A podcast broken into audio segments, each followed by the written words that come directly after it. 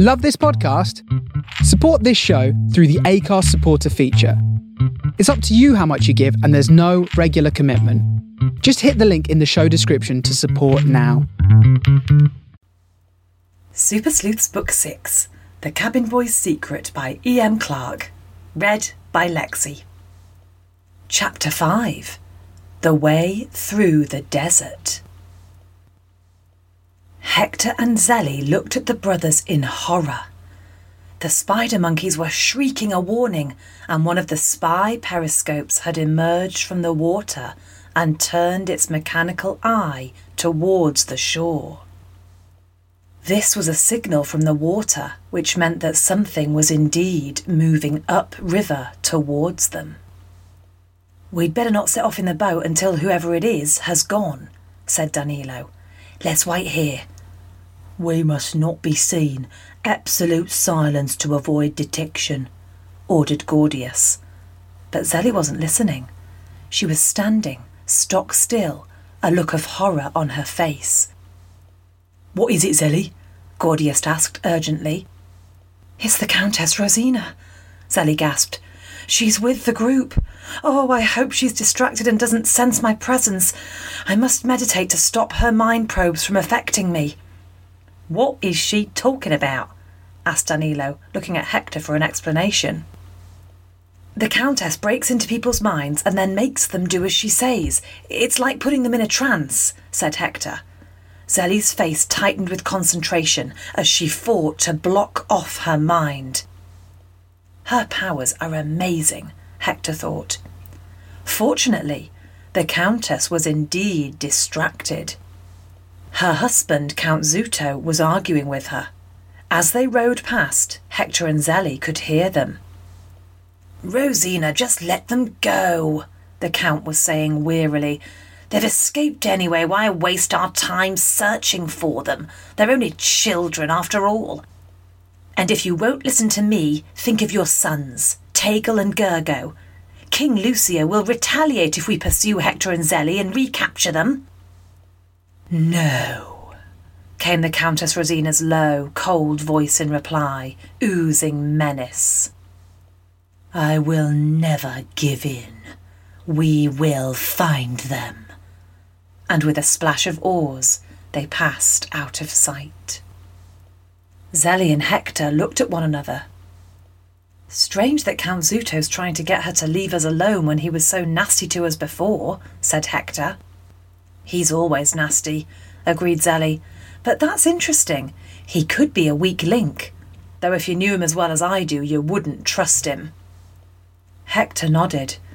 Anyway, I'm glad they were arguing. It helped keep us hidden. Come on, let's move while we can, said Danilo. They launched the boat into the river and all clambered aboard, Anna keeping a sharp lookout from above. You must be sad to leave your home, said Zelly to Danilo and Gordius. It's happened before, sighed Danilo. We hope this time we can return soon. What will be, will be, said Gordius fatalistically. Silence fell as the boat moved through the deep green water. So, Gordius's voice broke the hush. We follow this route until we come to a tributary or smaller river, and then we can make our way overland. Zelly and Hector listened intently. Stone Town is built in the desert out of the local stone, hence the name, said Danilo. It's surrounded by sand dunes as far as the eye can see. The town was built in that particular spot as there's a was there. What does was mean? asked Hector. Water source at surface. You cannot live without water, and whilst the desert is majestic, it's also dangerous, as there'll be no water on the journey. That's why we've brought so much with us. The desert is mostly barren, and the wind whips the sand into strange shapes. It's eerie, but amazing to see. Our water will need to last us until we get to Stone Town, where we can restock our supplies. What's Stone Town like? Asked Zelly curiously. Well, the town itself is a citadel. It's walled to protect it from the sandstorms and raiders. It's been attacked many times before. Silence fell again. each member of the group conjuring up an image of mountainous sand dunes, blistering heat, and the walls of a mysterious citadel reaching up into the bright blue sky. Their boat continued to take them along the main stretch of the great river until suddenly Danilo turned it to the right and they entered a small stream. It was almost invisible to the eye as there were so many trees hiding it. As they moved down it, they saw that it was choked with water lilies. It almost looks pretty, thought Zelly, if you didn't know what lay beneath. She shuddered as she thought of all the jungle creatures that were hidden. Anything could be lying in wait under the tranquil beauty of the floating flowers. Once their boat entered the tributary, Danilo relaxed. The water lilies closed back over their route, leaving no sign of their passage. We're safe now. They don't know this route. We have a house here by the side of the river with a stable, as we'll need the horses for the next part of the journey. Horses? Good, said Zelly, who loved to ride. Can you ride, Hector? she asked. No, he replied, grinning. Never needed to. I've spent all my life at sea. Well, you'll soon learn, smiled Gordius reassuringly. After all, you can't walk the whole way. They were approaching a wooden dock half hidden by curtains of jungle creepers. Here's Robbo, our groom, said Danilo, holding up his hand in greeting to a grizzled old man who saluted them silently and helped them to saddle up, wasting no time. Let's go, said Gordius. Hector, how is it? asked Zelly after a few minutes, watching her friend shift uncomfortably in his saddle. Uh, a bit hard, but I'll get the hang of it, he replied, holding on to the reins tightly. I'm so glad we're leaving the jungle behind, said Zelly as they rode off. Gradually, the dense jungle foliage started to thin out and the air grew hotter. The ground became rockier and dustier as they rode, and, all of a sudden, there were no longer any trees at all, just the sandy expanse of the desert stretching before them as far as the eye could see. It almost looked like an orange sea, Zelly thought, with sandy waves undulating under a blue sky. It was beautiful, in an unearthly, desolate way, but it didn't feel especially friendly.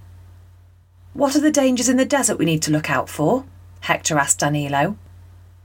Scorpions and snakes mostly, but we're riding, so we'll be fine, he replied. Don't touch any of the spiky plants, though. They have very sharp spines and are poisonous. The children nodded. I've seen snakes before, lots of times, said Hector, but what are scorpions? They're insects with a curved tail which has a stinger on the end. Their stings can be deadly, so be very careful. Always shake out your clothes and shoes before you put them on, advised Gordius. Hector and Zelly nodded. They did not like the sound of those scorpions one little bit. See the rock up ahead, said Danilo, pointing to a sheer sand coloured rock in the distance. We'll stop there this evening. Are you sure? asked Zelly, gazing up at it. It seems very close. Surely we can go further than that today. Gordius smiled. It's actually a long way from here. Distances are deceptive in the desert. How are you both feeling? Fine, said Zelly. I'm enjoying being in a new place. Yes, the desert is amazing, agreed Hector. It's like a sea, but all you can see is sand, not water. That's exactly what I was thinking, exclaimed Zelly, and they grinned at one another. It was now very hot, and even with cloaks to shield them from the sun, they felt dazzled by the rays. The sand was indeed like a sea surrounding them in all directions, and the sun beat down unmercifully. There were few landmarks, apart from the rock which felt further and further away the longer they rode. It was like nowhere Zelly or Hector had ever been. What amazed them most was the silence. It was absolute, and like nothing they'd ever known. Be careful not to talk loudly, warned Gordius. Sound travels a very long way in the desert. Eventually, the sun began to sink in the west like a gigantic orange ball, and shadows began to fall. As the sky grew dark, it became cooler. They were very tired when they finally stopped for the night. They set up camp in a rocky area where there was a sleeping platform, as it was best to be off the ground. The horses were fed, watered, and brushed down. You can feel the heat coming off the rocks, exclaimed Hector, holding his hand a few centimetres off the ground. Yeah, it's best not to touch them until it's much cooler, grinned Danilo. The food was basic hunks of bread and cheese with fruit, but it was very welcome after their punishing ride in the sun. It's a good job we have all we need, said Zelly, looking around at the barren, rocky horizon. There's nothing that grows here at all. It's strange that it's so silent, said Hector. No sound of waves, which is what I'm used to. Me too, replied Zelly. And the sound of the wind rustling through the palm tree leaves? You're right. The silence is creepy. It'll be cold tonight, so wrap the cloaks round you tightly, said Gordius with a yawn. Why does it get cold after being so hot? asked a puzzled Zelly. There are no clouds here, so the heat escapes into the atmosphere very quickly, explained Danilo. Did you notice that the sky was clear all day? Yes, nodded Zelly, but I didn't realise what it meant. Sure enough, they were glad of their cloaks as soon as it became cold, another thing neither Zelly nor Hector were used to. Look at all the stars, said Hector, lying back and gazing at the velvety night sky. It's like being on the ship at night. With no towns nearby, there was no light pollution, so the stars were amazing. They felt nearer to the earth somehow. They look like jewels that someone has scattered across the sky, sighed Zelly. Look out for the Southern Cross, said Hector. There. He pointed at a group of bright stars which formed a cross shape in the sky. That's what we use for navigation aboard the Golden Ram. Right, time to have a kip, said Gordius firmly. We've another day's hard riding ahead of us tomorrow. Yawning, Zelly and Hector snuggled down under their cloaks and fell asleep. The next day they were up before dawn to make the most of the cooler air. They got going immediately and continued travelling through the desert as before, but Zelly noticed that Danilo seemed preoccupied.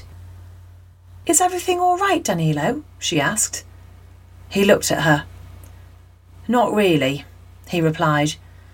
To be honest, I'm worried. I think there'll be a storm soon. I thought there was no water, said Hector.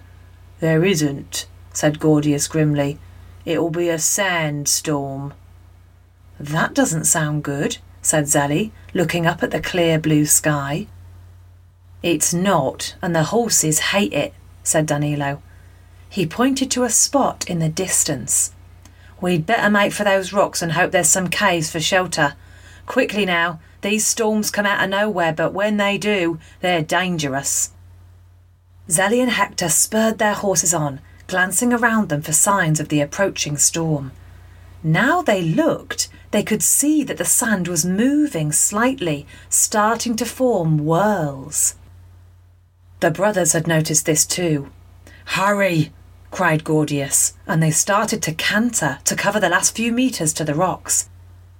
The wind had suddenly picked up and was starting to whip the sand up all around them, obscuring their vision and stinging their skin. The horses whinnied in fear. They were almost at the rocks. Would they get there in time? Thanks for listening. Join us next time for Chapter 6 Stone Town. If you're loving the podcast, why not leave us a review or even donate to help us keep making new episodes? See you next time.